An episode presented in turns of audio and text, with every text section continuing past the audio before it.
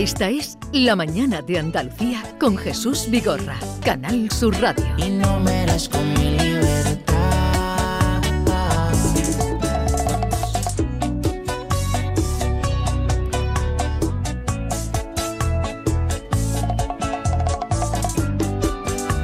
Señor juez Emilio Calatayud, buenos días.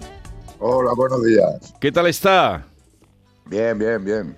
Noto Muy la bien. voz un poco, un poco tomada. No, no, no. que acabo de, de desayunar Pero, ¿a qué hora desayuna usted? A las 11. cuando me da la gana. Cuando me da la gana. Como los adolescentes, se levantan a las 11 de la mañana. En, en punto, siempre en punto. O sea, ¿usted no tiene una hora fija de desayuno? No, yo no. Normalmente, hombre, normalmente a las ocho y media. Pero hoy es fiesta, entonces me he tomado la mañana más relajada. Ah, que se ha levantado más tarde hoy. No, a las nueve, pero me, me tomo dos cafés. Se yo me tomo dos cafés, mi media tostadica con mantequilla, en fin, depende cómo me dé el día. A lo mejor Hoy me he mi- tomado dos cafés y me acabo de tomar el segundo. A lo mejor, Emilio, no, no ha escuchado usted la sección anterior en la que estábamos viendo si la Tierra era plana o no. ¿Usted qué- piensa que la Tierra sí. es plana o no? Yo, yo no, yo no. Ya lo decía mi abuela, pero hombre, mi abuela era comprensible, pero no, la tierra, hombre, sí. Sí, eso está más claro que el agua. Además, las explicaciones que ha dado el matemático, el científico este, que es un fenómeno, pues ya me ha terminado de convencer, pero que yo no he tenido duda nunca de, No, de que la tierra... Cuando está bueno, cuando dice, dice, tu amigo mejor que se lo explique un psiquiatra. Claro, que es verdad. Así es que, como dice, mira, como dice tu compañero y amigo Carlos Herrera, hay más tontos que botellines en este país. Bueno, no solo en España, esto es una corriente mundial. ¿Eh? Que no solo es en España. Hombre, sí, sí, pero aquí, aquí abundan más. Bien, eh, el otro día eh, estuvo usted como prendiendo la luz, ¿no? Le, le han elegido para que usted fuera Eso la culpa la tienes tú, la culpa la tienes tú que me estás haciendo un, En un de este. en Pinos del Valle que le tuvo usted eh, fue el encargado de encender la luz Sí, sí. y, y- La luz, la luz de las navidades. y funcionó bien, Y ¿no? Pues sí, no sé, no fundí los plomos, pues yo soy muy catético para esto de la luz. Yo me dijo el alcalde, tú cuando contamos cinco para atrás y cuando lleguemos a cero le aprieta el botón y encendió. Porque yo soy muy cateto para eso, ¿sabes? Yo digo lo mismo, fundo todos los plomos, pero no, salió bien, gracias a Dios. Pues estupendo, me alegro, me alegro. Entonces se sintió un poco más, eh, sintió ya un poco más el espíritu navideño, ¿no? Hombre, eh, teóricamente es la inauguración, aunque en mi época Sí. siempre era después de, de- de- En esta fecha era cuando se encendía, vamos, cuando ya. Después de la Inmaculada. Sí. Pero bueno, yo entiendo que por las circunstancias y eso, pues se alegre, se alegre un poco la vida y, en fin, no me pareció mal esa fecha. Vale, vale, vale. Y entonces fue en el pueblo de Pinos del Valle. Y, Pinos del Valle. Entonces, el alcalde me dio la palabra y entonces, pues yo hablé del sentido de la Navidad. Ah, que tuvo, Que tuvo que hacer, tuvo usted que hacer discurso y todo. No, hombre, pero unas palabrejas, nada más. Lo que pasa es que siempre como me emociono, pues entonces estuve hablando de, de a los niños, que las navidades de pequeños son recuerdos que no se te olvidan en la vida, que no nos olvidemos que estamos celebrando el nacimiento del niño Dios y que los Reyes Magos es la adoración del niño Jesús. Y ya Sí. le mandé un, un mensaje a los mensajeros, a los pajes de los Reyes Magos, Sí, ¿qué le dijo? ¿sabes? Pues que no traigan muchos teléfonos móviles. Sabía que era eso. ¿sabes? que traigan más pelotas, más muñecos, más Libro. historias, libros, ¿sabes? Pero que no tanto móvil, ¿sabes? Y lo cogieron, lo- los pajes de los Reyes Magos, que vi alguno por allí Sí. Eh, danzando, pues se lo recordé. ¿eh? Y de- Luego ya veremos a ver si lo cumplen o no lo cumplen. Vale, vale, pero usted ya por lo menos eh, les hizo ver Yo- su Yo recomendación. lanzo mi idea, yo lanzo mi idea, ¿sabes? A ver si cuela. Sí. Emilio, por lo que veo en el blog, le- los pajes le llevaron a comer bien, que se come bien en Pino del Valle, ¿no? Bueno, me regalaron, fue demasiado, me regalaron allí, lo que pasa es que como tengo, me regalaron muchos chorizos. Y yo, como me dedico a, a la charcutería, pues soy de chorizos, morcillas, pincho moruno, un poco hasta la boina. Entonces, pues dar unos cuantos a, a familiares y demás, porque la verdad, gente muy generosa, unos dulces impresionantes, una miel impresionante, chorizos, morcillas, de todo. Y entonces, claro, yo ya eh, todos los días como chorizos, o pinchos morunos y morcilla, pues No, no, tiene que cuidarse ya- porque el colesterol eh, hay que cuidarlo, ¿eh? Claro, Y aparte que los suyos son los choricillos, ¿no? Entonces me dieron suficiente para dar, para regalar. ¿sabes? Madre Pero mía. todavía tengo, ¿eh? todavía tengo. Son gente muy buena. Además yo había estado allí dando charlas y he estado dos veranos allí pasando cinco días en el Valle de Lecrín. En fin, una- un- es un paraíso. No, ese sitio es muy bonito, muy bonito. Pero, allí vivió muchos años mi amigo eh, Ian Gibson y le sacó mucho partido porque allí de allí sacó libros interesantes. Vivió mucho Sí, tiempo en, sí, sí. en, en Restábal. Es que Granada, sí, es que Granada, es- la provincia de Granada es un privilegio. Y por eso cuando, cuando yo llegué aquí dije aquí me quedo y aquí estoy. Aunque no le hayan dado lo de la sede de la inteligencia artificial, que está la gente por ahí muy enfadada, ¿eh? Por Granada. Bueno, tampoco, tampoco hay que irritarse. Yo, eh, mira, los razonamientos que ha dado el, el científico este, el matemático, que yo no sé qué, es un fenómeno. Yo lo oigo siempre que, como va delante de mí, lo oigo siempre. Pues es un a, fenómeno. a él también lo oye usted. Cuando se va de aquí, lo oye usted todos los días. Hombre, yo lo oigo a él, claro. Bueno, Y eh, me entonces, ha ¿qué? convencido, Le ha convencido. me ha Que- que, hay que hombre. mirar también la otra parte, ¿no? Que a veces nos secamos con solo mirar de una parte. Esa ha estado Claro, bien ahí. hombre. Ahí ha estado bien. Claro, está muy bien y, hombre, Sevilla es Sevilla. Y no por la capital, sino por todo lo que ha comentado de la empresa aeronáutica y toda la historia. Vamos, entonces, coño, tampoco nos vamos nos vamos a hacer Sí. la competencia entre nosotros. Sí, pero hay Pero que... Granada Lo que pasa es que todo se mira, mira. Jesús, todo se mira desde el punto de vista político. Sí. Que si se lo ha dado por el PSOE de Sevilla, que si el otro se lo da por el PP, por el PSOE de no sé. No, Hombre, no. Hay que tener un poco más de, de visión, de sentido común y eso, ¿sabes? Entonces a mí me duelen esas cosas, pero yo encanto de que haya, haya caído en Andalucía, bueno, y en Sevilla, pues muy bien. Ya tenemos nosotros el acelerador esa de partículas que viene aquí a, a Escúzar, a Granada. Pues Sí, bendito sea Dios. sí.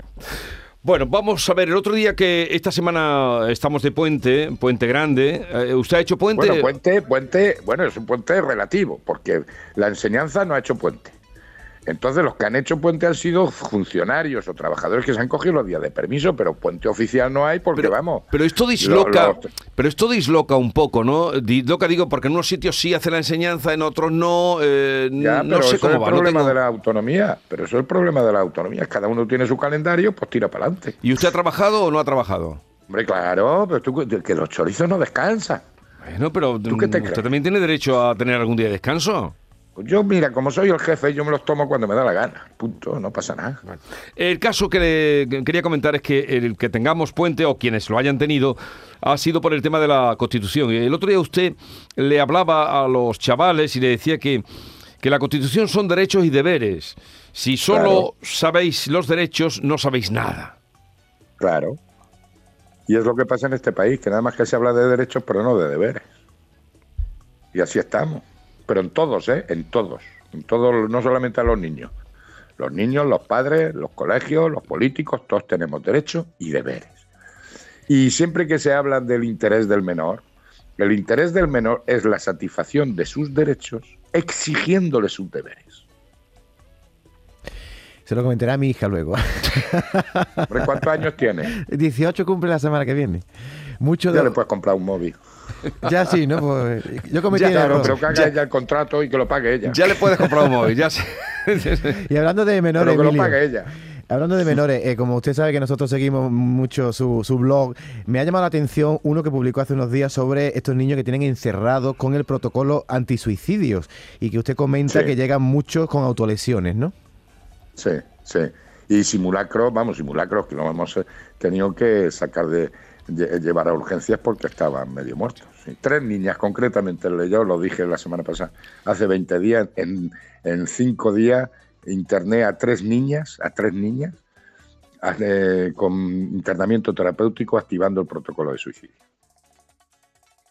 Y los atienden cuando le hacen el protocolo antisuicidio, que, que- que lo, No lo- están grabadas, están continuamente vigiladas por el centro, se le están grabando y si hay alguna, pues interviene el psiquiatra, en fin, los psicólogos, todos los profesionales que tenemos, gracias a Dios, los centros de menores.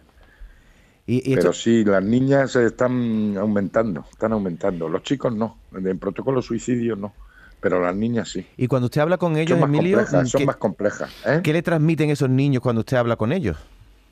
¿Por qué se quieren Pues suicidar? mucha, mu- eh, mucha vulnerabilidad, pero mm, mira, una fue por problemas de anorexia, bulimia y demás.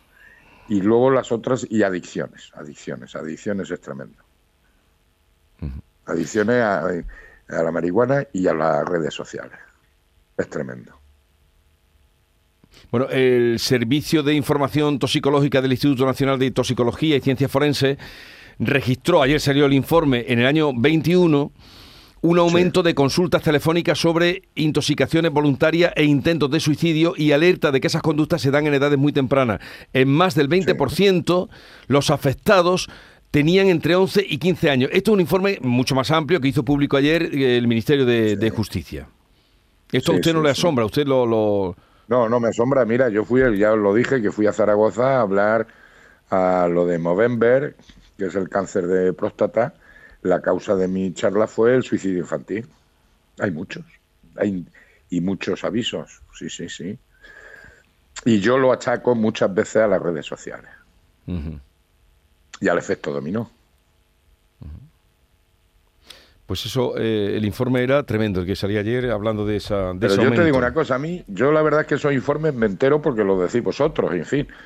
Pero no, Pero no le yo lo llegan... vivo en el juzgado. No, usted Es lo que yo lo vivo en el juzgado. A mí no me hacen falta los informes de la Complutense o de la Autónoma o del No, Observatorio no, este, de este no es del Ministerio de. Justicia, este es del Ministerio Ya, de ya, Justicia. pero vamos, y dice que yo lo veo. Que, que es que yo lo veo. A mí no me hace falta que me lo diga el Ministerio de Justicia. Que es que yo lo veo. Y así estamos. Por eso estoy y lanzo todas estas cosas. Que es que hay que tener mucho cuidado con las redes y con los móviles y con la... Pues si ya os he dicho que a mí me han reconocido chavales que están ingresados, que durante la pandemia, que han sido dos años y pico, han estado 18 horas enganchados los móviles, chavales, vamos, móviles, redes, entre clases, eh, juegos, redes sociales y demás, 18 horas diarias, críos de 14 y 15 años. Ujú. Eso, así estamos. Con lo bonito que era antes jugar al fútbol ahí en la plaza y, y- y aunque no se puede decir matar pajarillos, coño, por ahí en la calle, no, ahora no. Ahora el peligro está cuando el niño o la niña se pega mucha hora en su habitación. Ahí está el peligro. Pues está bien esa, ese punto de vista que usted tiene, que el, el peligro está ahora en el niño cerrado en su habitación. Y el peligro sí, antes, antes- estaba... eh, Antes nos estaba preocupábamos cuando estaban en la calle. Pues ahora el peligro está cuando está muchas horas en su habitación. Ahí está el peligro. Porque no sabemos lo que hacen. Y debemos de saberlo. Y debemos de controlarlo. Ahí está el peligro, cuando se pegan muchas horas en, en su habitación. Sin Bueno. contar las de la noche. ¿eh? Que muchas veces no duermen los chavales. Bueno, esta semana eh, hemos vivido, porque lo hemos visto, esa madre terrible, eh, el grito de una madre que le habían matado a, a su hijo de 15 años, lo habían matado a. Bocajarro en un parque de Madrid. Pero bueno, ese suceso está ahí, pero eh, se habla de que allí hay, eh, que es un problema de bandas. Esto se da, Sí. usted conoce Andalucía, me refiero, si hay por aquí eh, en nuestra comunidad, ¿tiene usted No. noticia de que aquí también se den las bandas, las bandas No, juveniles? gracias a Dios por ahora, gracias a Dios por ahora no. Ahora, yo te digo que yo conocí las maras. No sé si lo he contado. Yo estuve formando en el 2000 a los jueces de la niñez de Honduras. Sí. Yo estuve allí 50 días.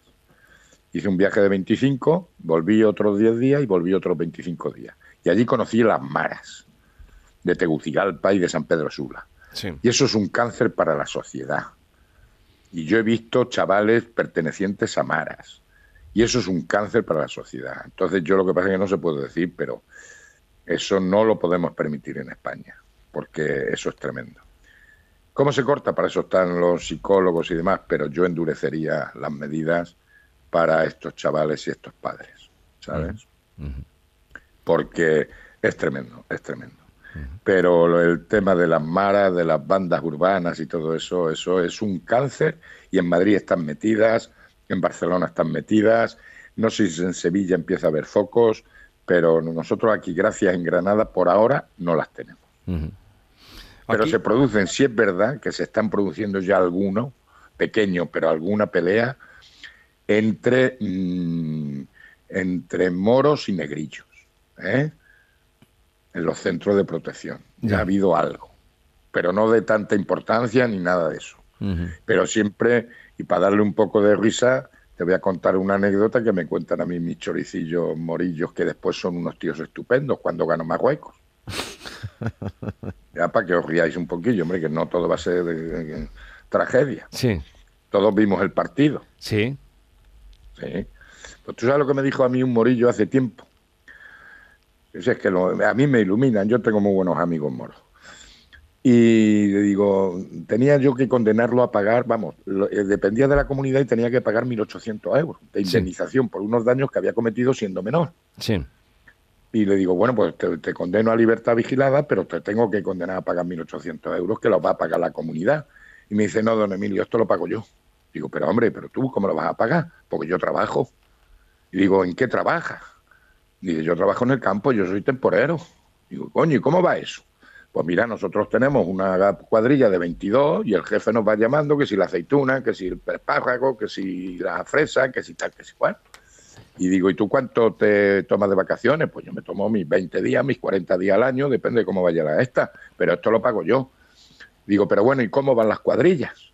Dice, pues mire usted, don Emilio. Digo, ¿cuántos morillos estáis? Dice, pues aproximadamente unos 9, 10. Digo, ¿y después qué más tenéis? Dice, negrillos, tenemos negrillos también. Y bueno, ¿y cuántos negrillos tenéis? Pues 5 o 6, que son también muy buena gente, son chavales que han venido muy maricos, pero le han salido para adelante. Digo, ¿y después qué más tenéis? Y dice, pues tenemos también rumanos. Digo, ¿y, y cristianos por la gracia de Dios? Y me dice, don Emilio, es que los cristianos por la gracia de Dios, como usted dice, son tímidos para el campo. Entonces yo me Tímidos acordé el del partido, son tímidos para el campo. Son tímidos para el campo. Tímidos para el campo. cristianos, por la gracia de Dios, y así nos cayó. Cristianos, por la gracia de Dios, tímidos para el campo. Bueno, pues lo dejamos aquí. Emilio, por, hay que darle por un poco cierto, de humor, hay que darle, Sí, hay que darle un poco no, de pero, humor mu- esto, pero sí, pero un poco de humor que es realidad lo que usted acaba de contar. Son Hombre, tímidos para el campo. Que, yo no me invento nada, que yo, que yo lo que cuento es que lo he vivido y me lo han, me lo han contado. Bueno, tengo un amigo que es grandísimo admirador de usted, que se llama Curro, eh, está a la entrada del Parque de Cazorla, Segura las Villas, eh, Sí. vino a verme el otro día eh, y, y que está empeñado en que vayamos un día allí a verlo. Yo ya iré y voy, pero que venga usted un día conmigo, así que se va a venir un día conmigo a Cazorla. Ya veremos, ya veremos, que está mucho lejos. Es cuestión de que está mucho lejos. bueno, es cuestión de que nos Eso pongamos de acuerdo. Eso, eso se decía en Logroño, está, está, Está mucho, lejos. Ya lo recogeré yo un día y vamos por allí, que le va a gustar, para prender la luz también allí. En... No, hombre, lo conozco, lo conozco, Cazorla, ¿eh? Lo conozco. Es bonito, Pero si eso ya es casi La Mancha, si yo Pero está cerca soy de de, Ruidera y yo he ido mucho por allí, por Cazorla, y estuve allí de campamento, vamos, de camping, cuando todavía no, al lado de la serrería, allí estuve una semana, cuando yo era Ah, serrería, sí, jovencillo, sí, la serrería. ¿sabes? Un abrazo. Cuando se podía bañar uno allí en el río y toda la historia. Eh, ahora no sé si lo dejarán. Bueno, claro que no hay agua. Hasta luego. Ya ves. Adiós. Hasta luego. Adiós. Esta es La mañana de Andalucía con Jesús Vigorra, Canal Sur Radio.